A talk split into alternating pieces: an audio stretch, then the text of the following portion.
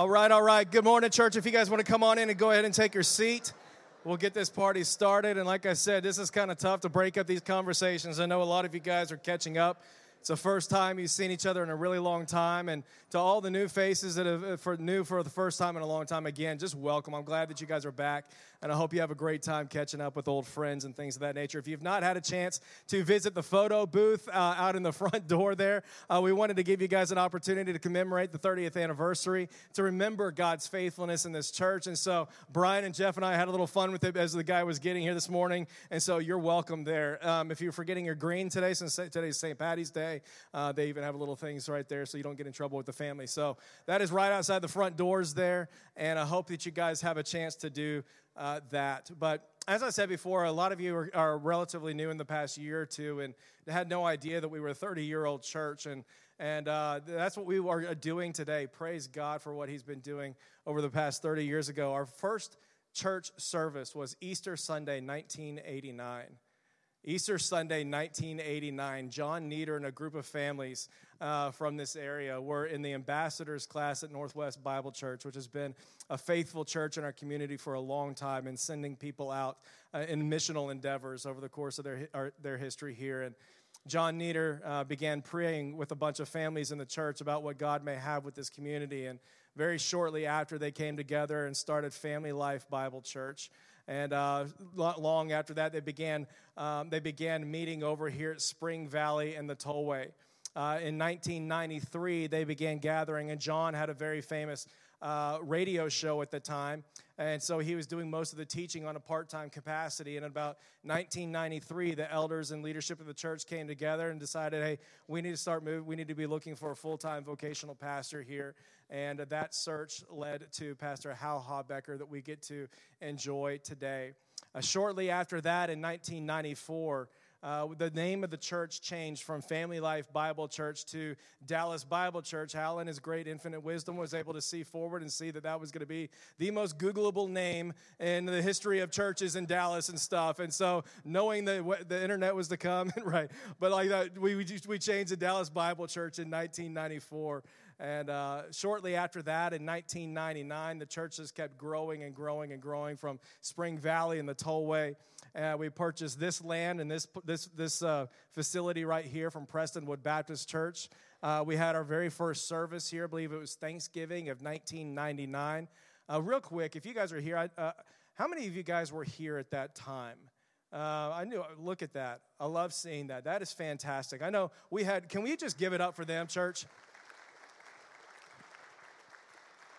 Real quick, let me ask you this. Is anybody here from 89 to 90? I know we had some. Bill, you were here in the 89, 90. Anybody else there at the early? I know the first service had a lot more people that were here kind of at the very beginning, but can we just say thank you to you people, to everybody that was here, laying the foundations of that? Incredible thing. So, 1999, we moved into here. 2004, Dallas Bible Church was able to plant our first church with Allen Bible Church and Buddy Lyles. They were able to send out, and many of you guys remember that. You know the Buddy was a faithful member of the church staff here doing young adult ministry, associate pastor, discipleship, the catch all, everything. Brian Radaball type pastor on staff that does everything here at the church. And uh, we sent him out in 2004, and many of you guys were a part of that. And and it's just been a, a story of God's continued faithfulness uh, over the years at Dallas Bible Church. And uh, that's brought us up until 2014. In 2014, uh, Pastor Hal began uh, thinking about his transition and what was going to be next in him when God had given him a burden to develop a brand new ministry called Finishing Well. Isn't that a beautiful name? Finishing Well with an entire ministry dedicated to helping older generation think about retirement through a def- different lens and understanding that retirement uh, doesn't mean that your purpose has ended it just means that it simply transitioned.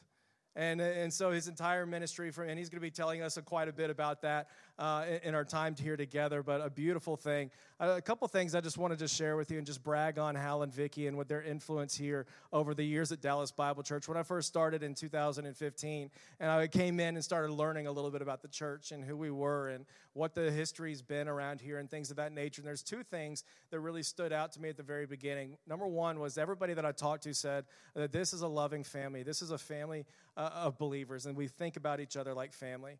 And I began to just think about that and just see uh, Hal and Vicky's marks all over the, the, the, course of this church throughout our time together. One of my favorite things about Hal, easily one of the most affectionate and loving human beings you'll ever meet.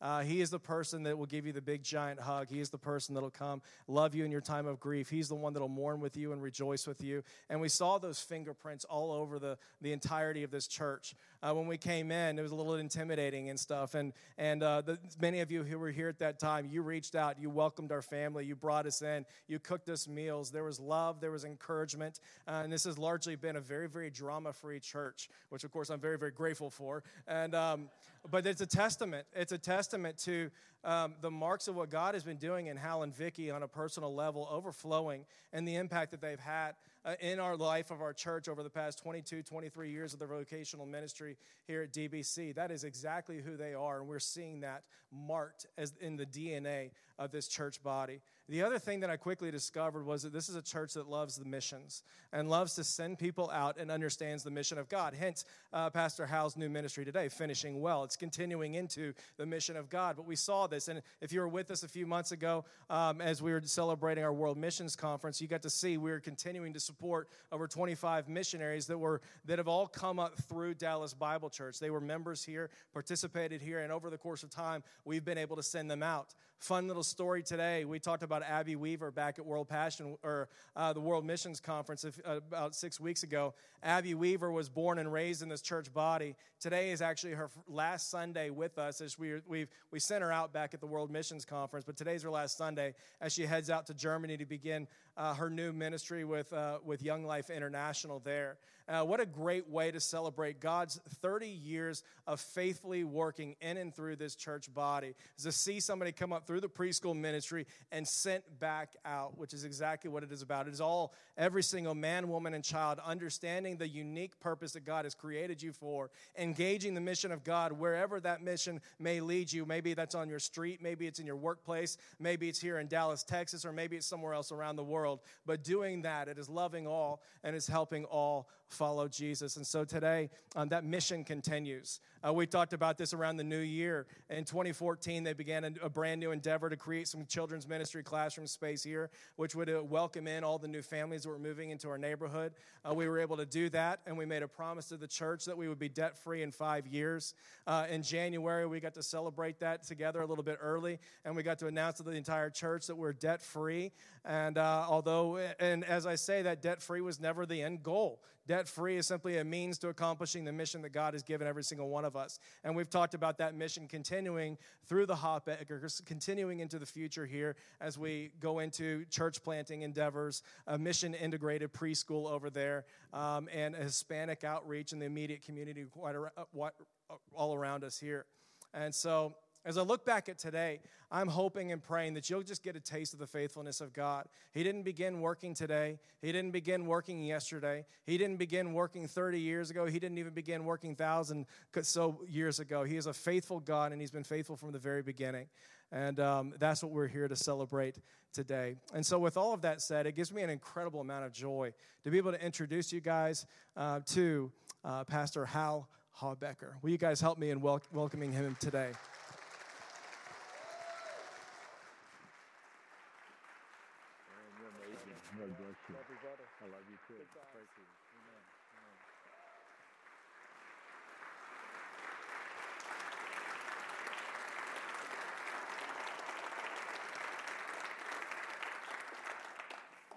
This is amazing. Thank you, Aaron and Kat.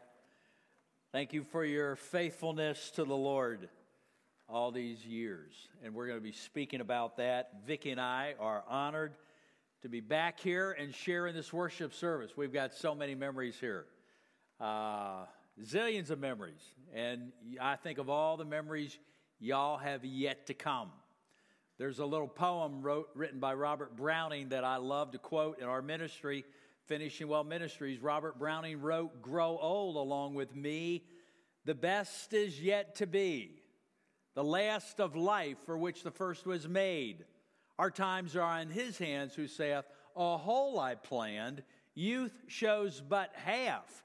Trust God, see all, nor be afraid. So we're a young church, 30 years old, but we have a lot of decades to go. So let's grow with the Lord and all that He has for us. And my prayers are, Vicky's and my prayers are with uh, y'all and Aaron and Kat and the staff and the elders. And I'm just excited. You know, I could just stop here and go down, Robert. Just, I see all these people here who are part of my life. And uh, the Lord bless you and keep you in every way. If you're not uh, uh, so uh, really up to date with Finishing Well Ministries, there are a few brochures on that side and out front by the desk. I encourage you to pick them up and pray for us. Today, I want to talk about a few things. Uh, let me start with a moment just on the history of our church. A few things I got to share. Aaron, you got a great, you, you understand the history, you know it well. Uh, you know, Alexander Solzhenitsyn has a great phrase that I've always enjoyed uh, forget the past and you lose one eye. Dwell on the past, you lose both eyes. You know, we're never about the past, although the past is important because we all stand on the shoulders of somebody else. We are not self made people. But as Browning and the scriptures say, the best is yet to be. Uh, just a few thoughts about the history of DBC as I stand here. Uh, I think of Baruch Hashem. Baruch Hashem has played a vital part in the life of this church. We started in their rented facilities. In fact, Vicki and I were there on that very first Easter Sunday, along with Steve and Wendy Howard in 1989. And then when we renovated this whole inside of this building, we met in Baruch Hashem for the entire summer, June, July, and August, before we moved back in September. We owe a lot to them. We owe a lot to all other people in, in our pathway. I mean, God uses other people in our lives all the time. We are not self made people. Unless God does it, it doesn't happen. Uh, you talked about the mission outreach of DBC. Just, I mean, I pray it'll continue with your mission and the mission of DBC. It's going to be a different mission, but it's always going to be an outreach mission.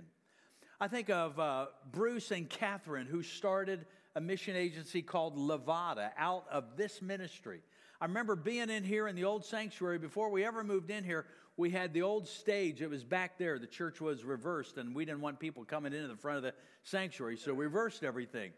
Uh, you know, they started this mission to Romania, which continues out of that. And there are people who grew up in this church who are in Romania today. I think of Kyle Martin, Kyle and Laura on uh, Revive.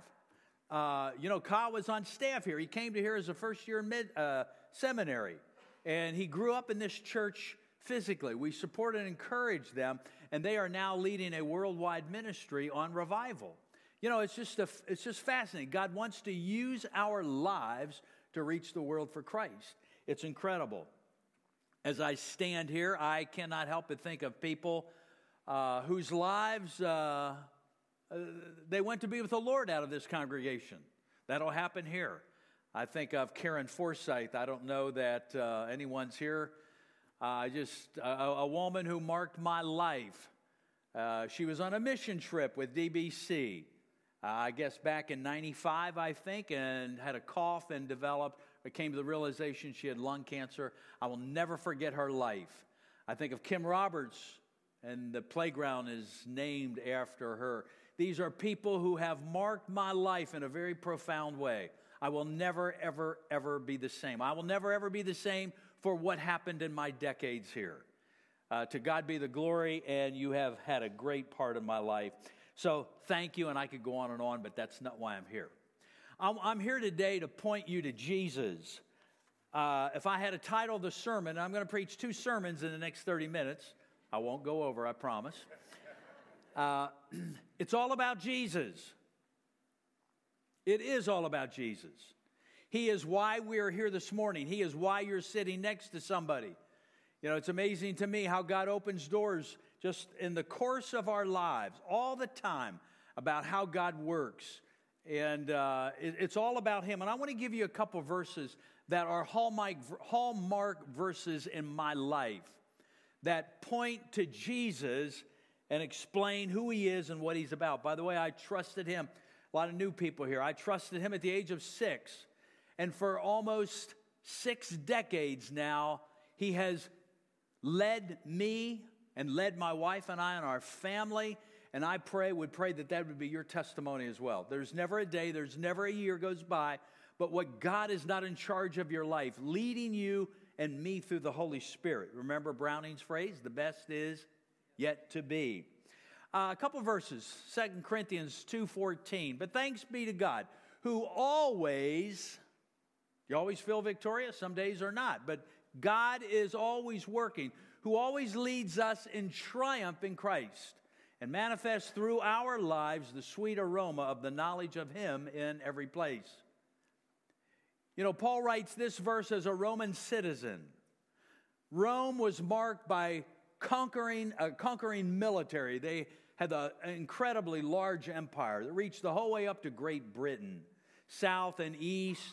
And when their military commanders would have victories, they would bring the entire army, all that they had gotten, all the riches that they had gotten off uh, conquered people, and then they would bring all the slaves that they would, had conquered from these lands back to Rome, and they would be servants throughout the kingdom of uh, the empire of Rome.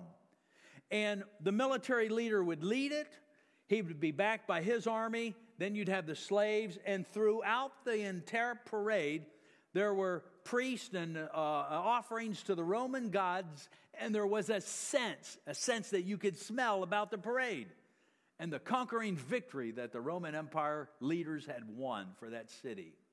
So, if you were a Roman citizen, you'd be watching this parade go by and you'd sense the aroma of their worship to pagan gods and see what great stuff they had done. Paul has that in mind on this verse. He pictures Jesus as the head of the military of the conquering army of Jesus Christ. The gates of hell will not prevail against it, he said. The church will grow and expand all over the world. He leads us in triumph in Christ. He does it through Jesus' work in our lives, through the power of the Holy Spirit. And with us goes the sweet aroma of the knowledge of Jesus Christ in every place. That's what touches people. It's the love of Christ it's the love that sent him to the cross to die in our place for my sin. And his redemption is mine. And he leads my parade. And as I identify with him and his spirit works within me, there is the aroma of the knowledge of him that permeates a church, that permeates a community, that permeates a nation, and permeates wherever the gospel goes. A couple other verses, 2 Corinthians 3, 4, and 5. And such confidence we have through Christ towards God not that we consider anything as coming from ourselves, but our adequacy is from Him. You know, whatever gifts you have, whatever God has done in your life, whatever platform He has given you, whatever family He has placed you into, it is all about Him. Paul cries out in Philippians 3, verse 14, from whom every family in heaven and on earth derives its name. God is the giver of every good and perfect gift. We have nothing without Him. I think of 1 Corinthians 4 7. It's not on your list here, I don't think. What do you have that you've not received? And if you've received it, why do you act as if it's yours? It's all of God. God gives me my gifts. He gives you your gifts. He gives us the, the gift of salvation through the grace of the Lord Jesus Christ, restores us as spiritual citizens of a heavenly kingdom, gives us His Holy Spirit, and we are about His business in the world, which is why Jesus taught his disciples to pray, Thy kingdom come, Thy will be done on earth as it is in heaven. That's the mission of God, to extend his kingdom to every part of this world through us as his gift to us. Paul says we have this treasure in earthen vessels that the surpassing power may be of God, not of us. You know, it's crazy to think about. A lot of young people here, you don't want to think about this, but there will come a time when your body will start to decline. Ugh.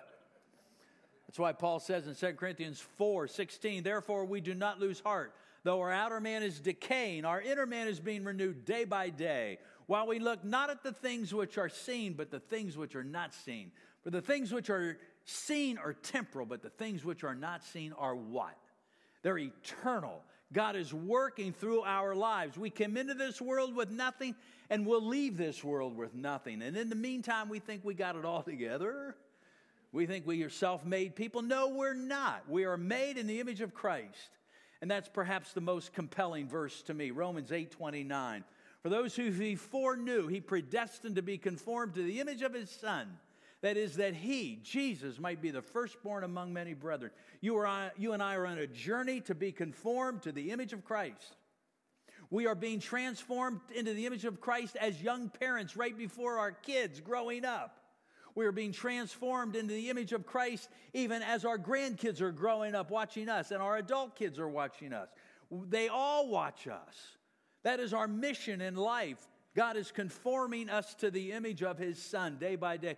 And there's not a day goes by that what I don't have the opportunity and the need and the desperation which we sang about to be more conformed to the image of His Son. Vicki and I need that in our marriage to mirror the love of Christ with each other for our kids, for our grandkids, and all the others God has placed in our life. I love that statement by Leon Morris stumbling across it, preaching on through, through Romans here at DBC years ago. Morris said, It's God's plan that his people become like his son, not that they should muddle along in a modest respectability. Is your goal to be respectably a Christian? Or is your goal to go for the gold and be everything that God wants you to be in this life? Will you submit his, your life to his will? J.I. Packer, who I had the privilege of studying under a few years ago, teaching through the book of Second Corinthians, wrote a book entitled Finishing Well. At the age of 95, having lost most of his eyesight with macular degeneration, he says, My goal is not to just barely make it to the finish line. I want to go across the finish line with everything that I have in me. And I want to finish the fight. I want to uh, complete the course and I want to do everything that God has for me here. I fought the good fight, I've finished the course, and I've kept the faith. That's the mission that we all have.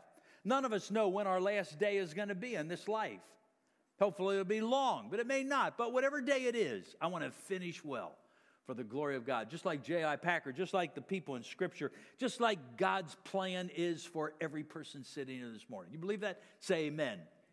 Say it better. Amen. amen.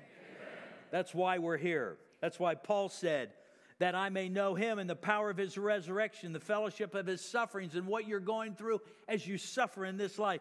Being conformed to him and the power of his resurrection, being conformed to his death, in order that I may attain from the resurrection of the Lord. We live every day dying to self, dying to sin, putting on the Lord Jesus Christ, putting off the old man, being filled with the Spirit of God for the purpose of becoming more like Jesus every day which is why Paul said in 1 Corinthians 11, verse 1, imitate me as I imitate Jesus Christ. That ought to be our mission to every person around us, all of our kids, all of our grandkids, all of our peers, everybody around us. That is God's mission for us. Uh, it happens to be a special day today. Uh, you have what color on? Right? I don't wish I knew your name. What's your name?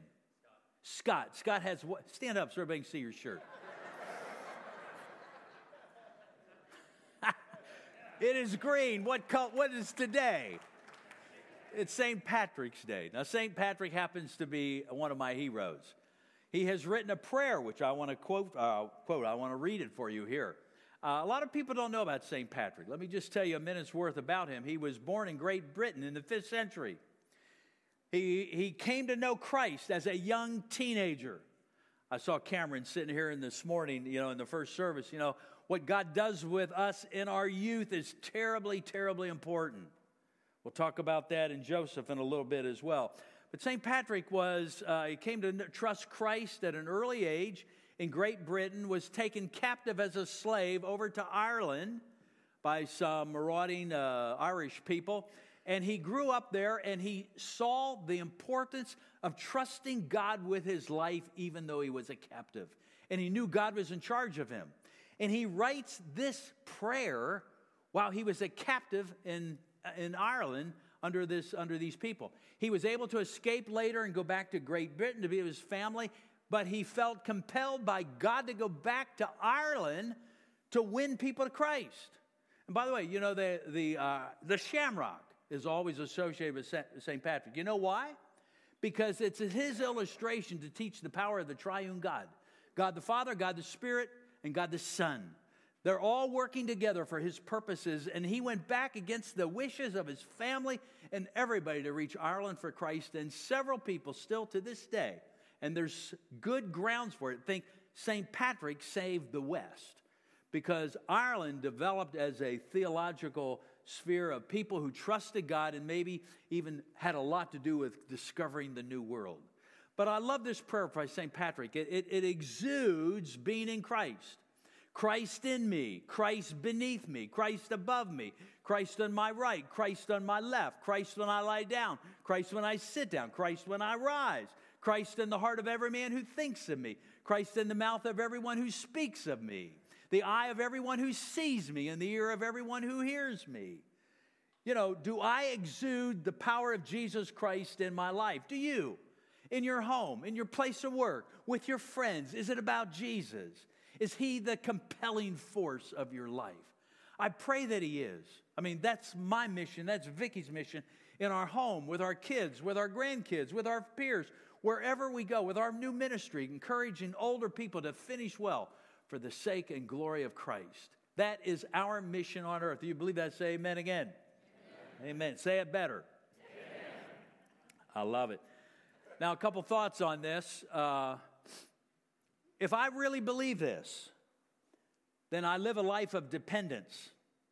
I don't live a life of independence. My goal in life is to be dependent not only on Jesus, but to live with a sense of dependency on others around us. I mean, I just try it on in your marriage. Do you live dependently on your spouse? Do you need that person? Do you need their spiritual input? Do you need their encouragement? Do you need their help? Do you listen to them? Did I say that? Uh, I do, really. Uh, do we need each other? Do we yield to each other? Not only is dependence a word, weakness is a word. People who are strong and independent don't like being weak. What did the Apostle Paul say? It's in our weakness we are what? Strong. Why do we as a culture resist weakness? Why do we as Christians resist weakness? We are weak with each other. Well, none of us all have our act together. We all need somebody, and we are helpless. At the right time, God, Christ died for us. The just for the we are helpless spiritually. I don't make myself be like Jesus. It's a gift of his spirit working in my life. What he wants me to be is be yielded to him and helpless and say, Jesus, if you don't do it, I mean, whether it's a sermon like this, Jesus, if you don't open people's ears, if you don't open the, my lips, if you don't open my mind to you, it's, it's a meaningless exercise. But God wants us to bring, He wants to bring us together. John the Baptist said, He must increase, but I must what? It's all about Jesus. Yielding before Him, the cross behind me.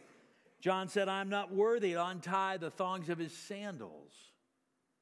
Unless Jesus does it, it will not happen. Jesus said in John 15, 5, apart from me, you can do what? Do I believe that? Ah, no, I can make things happen. I'm a pretty powerful person. I got degrees behind my name. I've got experience behind my name. Uh uh-uh. uh Jesus said, Apart from me, you can do what? Nothing. Unless he shows up. I'm like a turtle on the fence post. Who put him there? Somebody did. That's the explanation of our lives. What I would call today, it's a, the church often has a spirituality that is devoid of humility an utter dependence on God, that you listen for Him, you seek Him with all of your heart. Isn't that the first great commandment? To love the Lord with all your God, all your God with all your heart, all your soul, all your mind, all your physical strength. Does any one of us do that? Does any one of us fall short? Yes, we all do. So let's encourage each other to press on for the prize of the mark of the high calling of God in Christ Jesus, that I may lay hold of that for which I was laid hold of by Christ every year of my life. I'm about to turn 70 this year. Uh, but you know, my prayer is that every year that God gives me and Vicky and me will be that kind of a year. That we're pressing on to trust Christ in our life, to see Him work in us, to see Him fuel us with His Holy Spirit. Now, I want to close with a second sermon, if you will. uh, I'll still be out here by 12, I promise. Uh, I want you to turn in your Bibles, please, or your electronic Bible, whatever copy you have, to Genesis chapter 50, and I want to read these last five verses here. And I want to make a few comments about Joseph. Genesis 50, verse 22 and 25, or you can follow on the screens here as well. Is it on the screens? Maybe it's not. Now, Joseph stayed in Egypt, and he and his father's household, and Joseph lived 110 years. How would you like to live 110 years? Uh, just parenthetically, I had lunch last Wednesday with Clarence, who is 106 years old. He turned 106 on Tuesday. I had lunch with him on where, where Jim and Karen, or Jim and uh, oh, they're out of town. I had lunch with Jim and Sandy Granberry and Clarence. And I asked Clarence at the end of our hour and a half lunch, I said, Clarence, what, what, what do you say in response when people ask you why you live long? He said, How, this is what, these are exact words. I have it on tape, but I don't have it here. How it's all about Jesus. If you follow Jesus every day of your life, he will take you to places you've never been and he'll give you experiences you have never had in your life. And that's my story. That was Clarence's story. Last Thursday night, I had dinner with Orville Rogers, who is 101. At 101, Orville Rogers holds all the world record races, record, racing records for people in his age. That is because he says there are no more people left at 101. but what an awesome guy. He's pressing for a new world record in the 800 meter run this summer. He runs every day. You can watch him down at the Cooper Center if you show up when he's running. So Joseph here lived to be 110. He saw the third generation of Ephraim's son. So there's four generations right here off the bat. You got Joseph and you got his son and you got three generations, so it's maybe five generations. He sees them born and he says in verse 24, I'm about to die, but God will surely take care of you and bring you up from this land to the land which he promised on oath to Abraham, Isaac, and Jacob. Then Jacob made the sons of Israel swear, saying, God will surely take care of you, and you shall carry my bones up from here. So Joseph died at the age of 110, and he was embalmed and placed in a coffin in Egypt, but he's not there today. You know, he went, his coffin went with Israel to the promised land. Now, let me make three quick comments about Joseph. And I love him as an older man who finished well.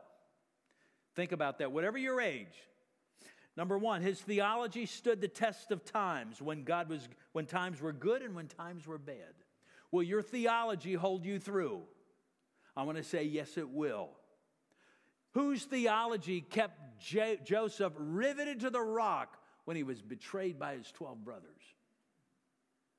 Whose theology held Joseph to the rock when Potiphar's wife accused him unjustly and he spent 13 years in jail? Let me ask you, would your faith grow in jail? Would your faith grow when you were betrayed by your brothers and your family? Would your faith grow when you're betrayed by fellow believers for whatever reason?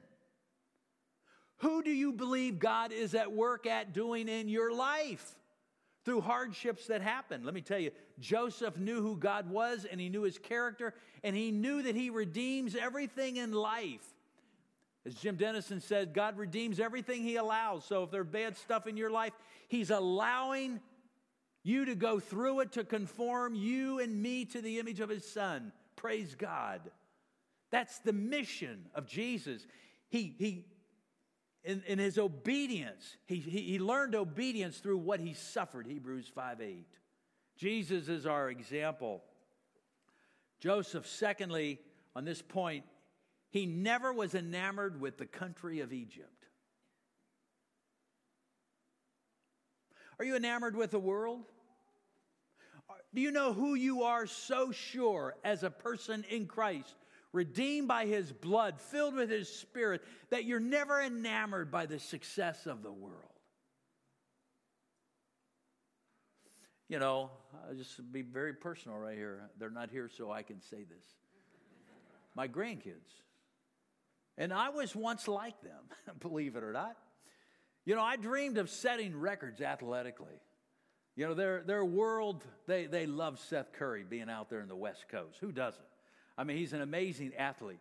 But I must say that there's more to life than putting a basketball through a little hoop. There's a time and place for that, but the real thing is who Steph Curry relies on for the strength of his life through it all, through the ups and downs, and all athletes go through it. I pray that for my grandkids.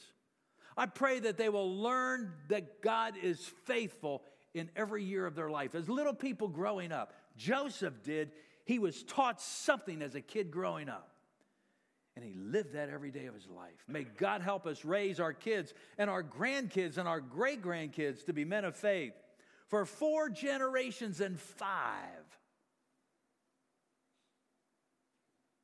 Prof. Hendricks used to say in seminary, he said, Never think how good of a job you've done as a parent until you see your grandkids and your great grandkids. It's true. Joseph understood that. Number two, I need to move on. Joseph understood the sovereignty of God and his own failure. And his own frailty. No, sorry, not his failure. His frailty. God has a purpose for him. He embraced it, he submitted himself to it. He says to his brothers in Genesis 50 20, You meant it for evil, but God meant it for. Now, let me ask you, is it possible that through every hardship you and I ever go through, God has something good in mind for you and me to submit to that and yield to it and embrace it? The answer is emphatically yes, yes, yes. He did it through his son for you and for me, and he does it through his spirit in yours and my life as well. Let me go to the third point that I have here. What Joseph? Joseph left a legacy for others. And I want to add, he left a legacy of hope for others. A lot of people despair about the world we live in.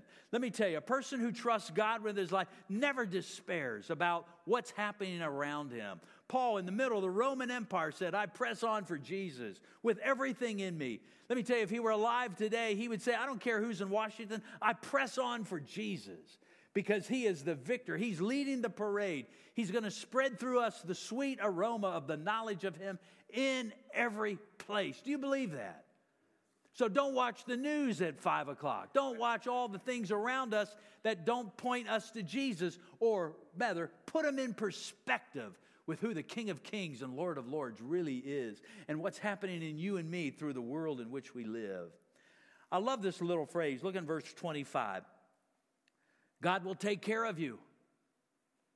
He will. He'll take care of you through your death. He'll take care of you through generation after generation after generation. Joseph knew that growing up his home with his father, I, Jacob, and Isaac, and his great grandfather Abraham. He knew God was working. God will never stop working in our lives. He will never stop working in us. I had a conversation with somebody here, somebody I know earlier in the first service, going through struggles in their family. I, you know, I said, You never know when God will answer that prayer. You may not be here, but let me tell you, God will answer it. So Joseph says, Carry my bones up. Carry my bones. God's going to see us through. He's going to see you through. He's going to see my grandkids through. He's going to see your great grandkids through, unless the Lord comes back first. But until he does take my bones to the promised land, I want everybody to know that I, pro- that I trusted a sovereign God who promised to our people that we would see the promised land even though we're in a foreign land. Is that not amazing? Let me tell you, that's what God's call is to us this morning. Carry the promises with you to the grave and through the grave to the other side. You know, unless as I said, the Lord comes back first, we will all go through the grave. Just like Jesus went through the grave to the resurrection. Every one of us will go through it. And through weakness and the demise of the human body, only that way will resurrection come. And only as through his resurrection power in our lives this day will his resurrection power be displayed in us. That's our mission. That's your mission, Aaron, as a pastor. That's your mission as elders. That's your mission as a church to hang on to Jesus. That's why we gather. I want to close with a story out of a book I have just finished recently this year From Eden to Paradise. It's the story of John Stewart Gilbert, who at the age of five, living in Paradise, California, uh, this was in 80, 88, I think it happened. Uh, he was diagnosed at the age of five with Duchenne's disease, Duchenne's muscular dystrophy. If you're familiar with it, it's a disease that only male kids get. Uh, they're diagnosed around four or five, that age, and their life expectancy typically is 16 years. It ravishes the human body. John, as a five year old kid, a vibrant, healthy kid, playing soccer, did everything else. His body starts to shrivel up. It's not long before he's bound by a wheelchair, and his arms are disfigured and distorted.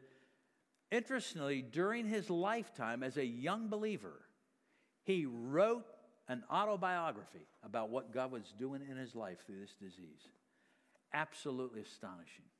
I could not put it down. The last third of the book is written by his father as he reflected on his son's life, God's purposes in his son's disease, and in their family, and in his death.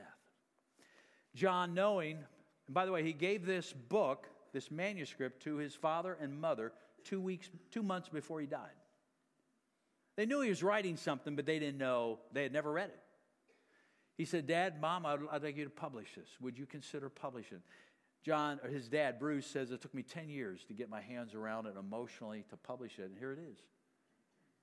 I want to read you the last paragraph that John wrote to his parents, putting his mind at their death, at his death. What would they think about at his funeral? When they gathered to remember their son's life, how would they think? I mean, that's Joseph. Take my bones to Egypt. I want to remind you of my faith in God. Very moving for me. Listen to John's words. I've often thought about this time for you, the time of my death, and what you'll think. It has left me going to sleep with a few tears many nights. I can't imagine. Part of me just wished I could fix everything you feel right now, but I know nothing I can say will do that. All I know is that even though none of us is in control, God is. Take my bones to, uh, to the promised land, Joseph says. I hope before too long that you can gain some good perspective on what has finally happened to me. Maybe a trip to Israel would help, and you can be there where Jesus was while I am here where Jesus is. I love that line. It isn't just a quaint saying. I really am off. I really am better off now, John says. I hope someday instead of getting angry about that, you can celebrate it. I hope you can picture me not the way I left, but as what I've become. You know, when people make you angry or upset, what does it do? Can you just send up a quick prayer? God, I know what that you're doing in that person's life, and I pray for them. I want to see them more like Jesus rather than be angry at them. Whenever you see a movie about Jesus healing a lame man, try to realize that is exactly what has happened to me in every way. This old world isn't going to have a Gilbert to kick around anymore. I know you would like very much to see for yourself that this has been given to me. Someday, parentheses, and I hope it's not uh, very far in the future, with lots of happy, healthy new family to enjoy in the meantime with you, you will see me and receive it all for yourself. So just be a little patient. I love you each very much. That's Joseph. That's Daniel. That's David. That, my friends, is Jesus, who has bound us to himself to grow in him every day and to be a sweet aroma of the knowledge of him in every And as my beloved pastor at First Baptist Church used to close every service when he made a statement, he would raise his hand, white haired W.A. Criswell, and he'd say, That's all of us. Is that all of us? Say amen. amen. That's our mission.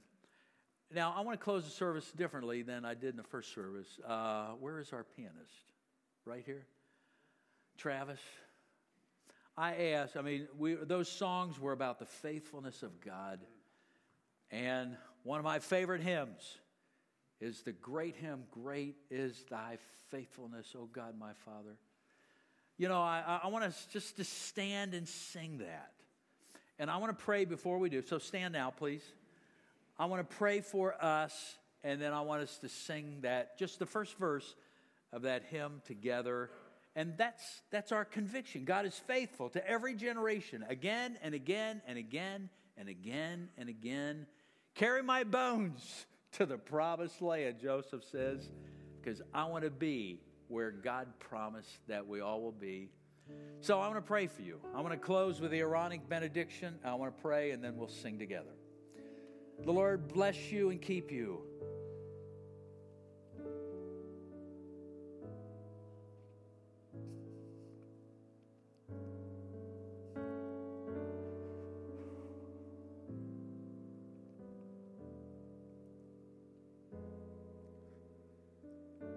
Lord make his face to shine upon you, be gracious to you. The Lord lift up his countenance on you and give you peace.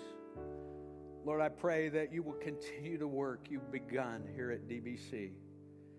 Continue through Aaron and Kat and the elders and the people of yours who are bound to you as they travel through this life, their homes, their places of work this community, their schools. I pray that they will never be enamored by Egypt. I pray that we will always see our place in you forever and ever. I pray that we'll never forget your faithfulness and that morning by morning you are good. You're working out your purpose in our life through the person of Jesus, your Son. And to Him, we give our lives this day. The best is yet to be. In Jesus' name we pray.